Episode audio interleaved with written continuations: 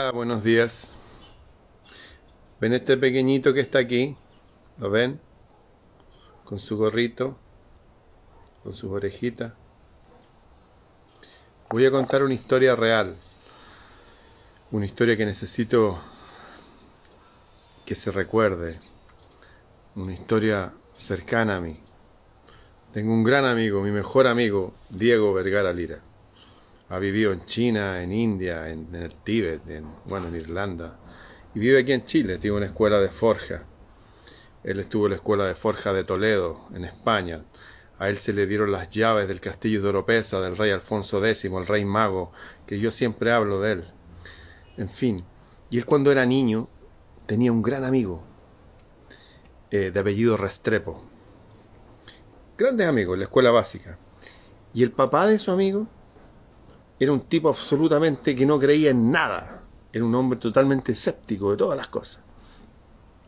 Y los días domingos, como era habitual en, en nuestro país, el padre de familia se sentaba a leer el diario del domingo. Mientras la madre preparaba el almuerzo, qué sé yo. Bien patriarcal el asunto. Estaba así. Y estos diarios grandes, acá se llaman, unos diarios gigantes, se llaman el Mercurio por el porte de la hoja.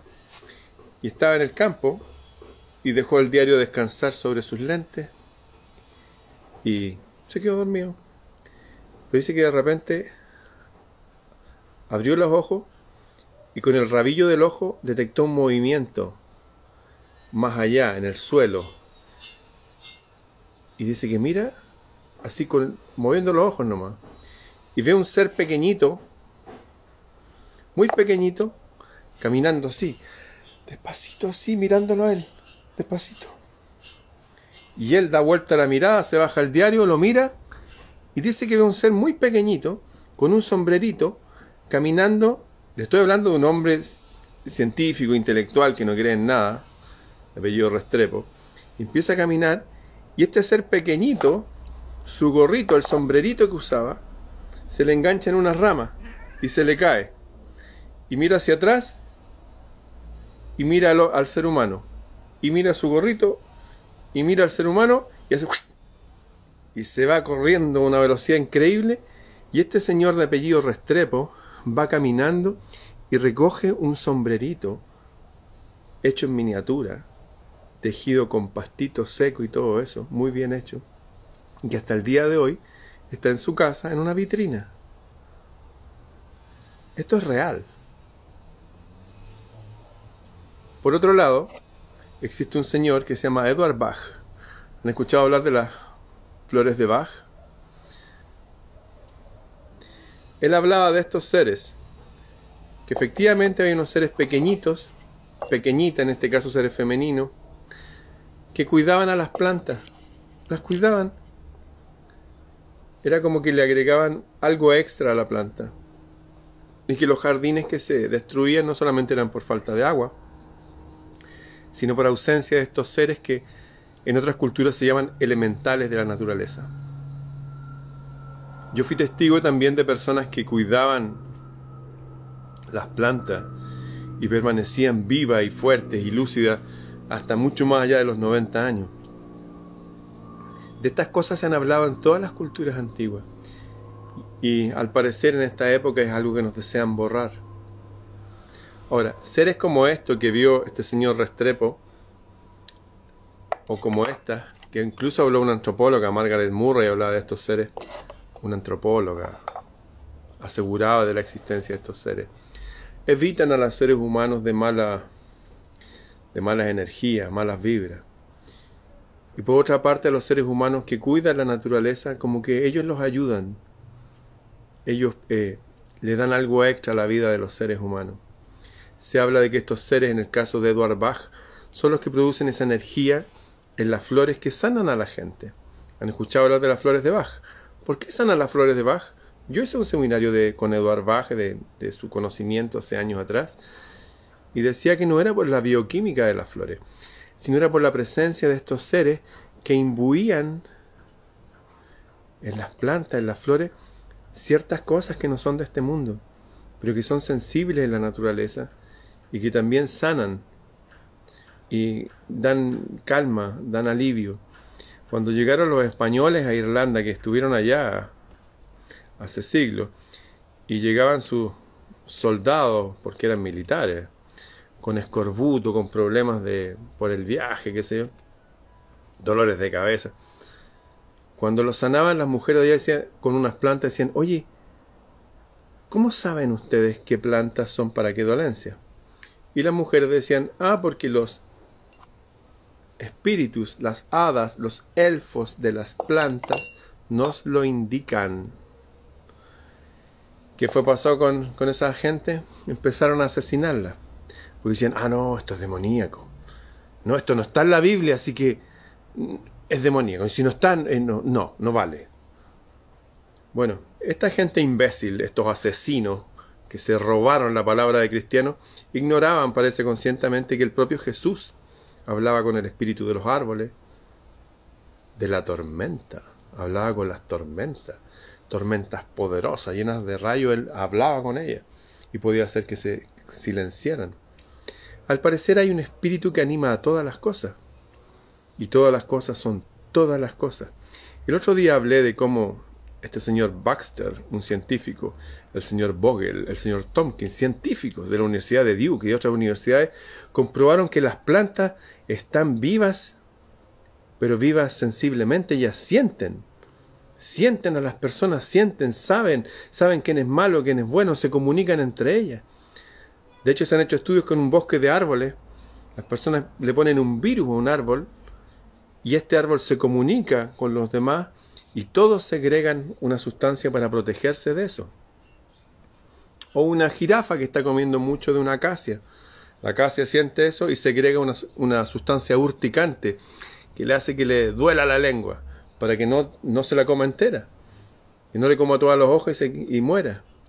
Hay una inteligencia en todo lo que nos, nos, rodea y hay una inteligencia que existe con las plantas. ¿eh? Las plantas, ¿han visto esos animales que andan, no sé, un rinoceronte y arriba un pajarito?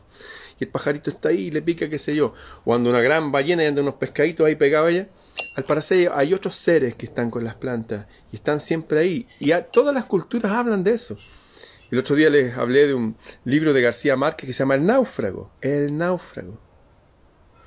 De que un tipo naufragó y estuvo ahí. Y aparecieron unos elfos del agua y le dijeron por dónde tenía que ir a nadar con sus manitos para llegar a encontrar ayuda.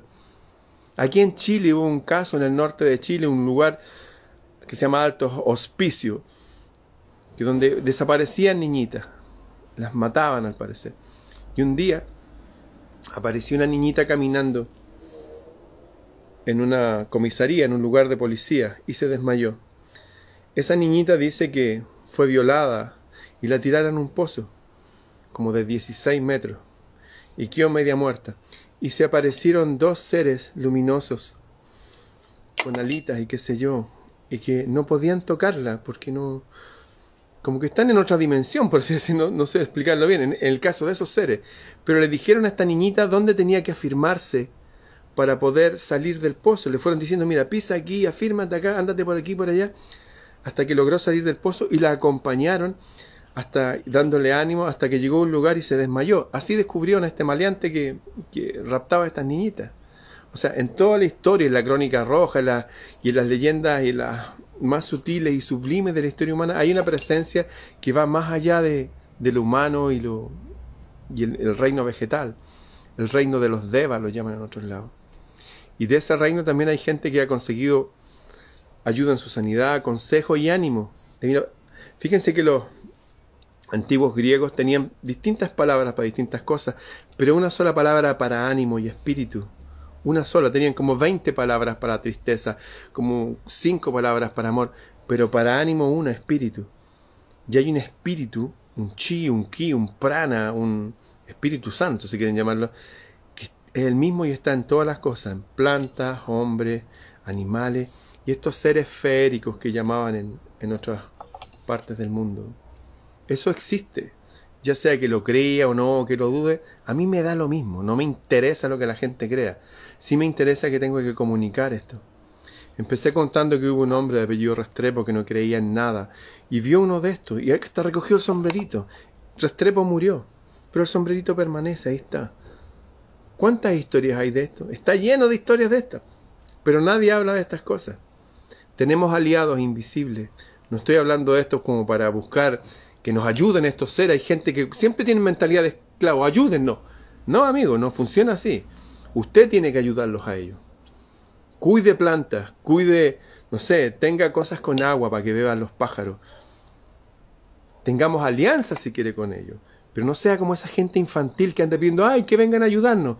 El que está esperando que lo vengan a liberar es un esclavo. Estoy hablando que volvamos a ser los cuidadores de este jardín maravilloso. Y sí, ojalá que se nos alíen estas fuerzas invisibles, porque los tiempos que vienen va a ser muy necesario. ¿Les quedó claro? Hasta Edward Bach, de las flores de Bach, dicen que gracias a estos seres las plantas curan a los seres humanos. Las primeras personas que empezaron a traer la farmacopea india. Por ejemplo, para dolores de cabeza se usaban eh, hojas de sauce. Hoy día de la hoja de sauce saca el ácido acetil salicílico y venden los famosos, no sé, eh, aspirina. Todo esto ya está en la naturaleza y fue enseñado a nosotros por nuestros ancestros divinos. Y al parecer hay más cosas que hemos olvidado, como la presencia de estos espíritus de la naturaleza, que están ahí. Hasta el Corán habla de esta gente. Se dice que el rey Salomón, ayudado por estos seres feéricos, podía hacer, no sé, un palacio en muy poco tiempo con una arquitectura maravillosa. Muchos hablaban que estos seres los inspiraban para, para su vida en este planeta. Pero no desde la perspectiva del ser humano pidiendo ayuda, no, no. Cuide usted la naturaleza, párese firme, digno, como la mitad Dios, mitad humano, y vea lo que sucede. Porque eso es lo que dicen todas las tradiciones. Nos pusieron aquí en estado humano para cuidar esto, para proveerlo. Y al parecer cuando hacemos bien ese, esa tarea, nos hacemos eh, acreedores a nuestro premio final de curso, que es pasar a un mundo como que nos corresponde, un mundo donde la vida no termina, donde la gente que amamos no se van. ¿Se entiende lo que estoy diciendo? Escribí más de esto en mi libro Bitácora del Sur. Los que quieran obtenerlo pueden escribirme a freireramon.gmail.com. E insisto, estos seres son sensibles a los cuidados de la naturaleza. Cuide una planta, ¿cómo no va a poder cuidar una planta en su casa? ¿Y si cuida dos? ¿Y si tiene un pequeño jardín? ¿Y si pone agua para que beban los pájaros? Porque las aguas están todas, las hemos canalizado debajo de la tierra, somos tan inteligentes los humanos. ¿Y si empieza a comportarse como esos primeros cuidadores de ese jardín del Edén, ¿qué cree que va a pasar? ¿Que le va a ir mal o que le va a ir bien? Obviamente va a recibir una ayuda extra de todo el mundo que lo rodea, visible e invisible. Así funciona la realidad. ¿Han escuchado eso? Dar para recibir. Bien, llegó el momento de despertar. Despertarnos. No va a venir ningún Dios a ayudarnos, ningún ángel, no va a venir nadie. Estamos solos. Afortunadamente tenemos memoria y estamos recordando ciertas cosas a las cuales podemos acceder. Entre otras, a ponernos en armonía con las fuerzas de la naturaleza y ellas van a estar en armonía con nosotros y todos juntos vamos a superar cuando crucemos este momento oscuro en el cual recién estamos entrando. Bien, nos vemos. Ah, mi mail es freireramon.gmail.com Los que quieran obtener mi, mi libro Bitácora del Sur, escriben ahí. Yo. Nos vemos. Chau.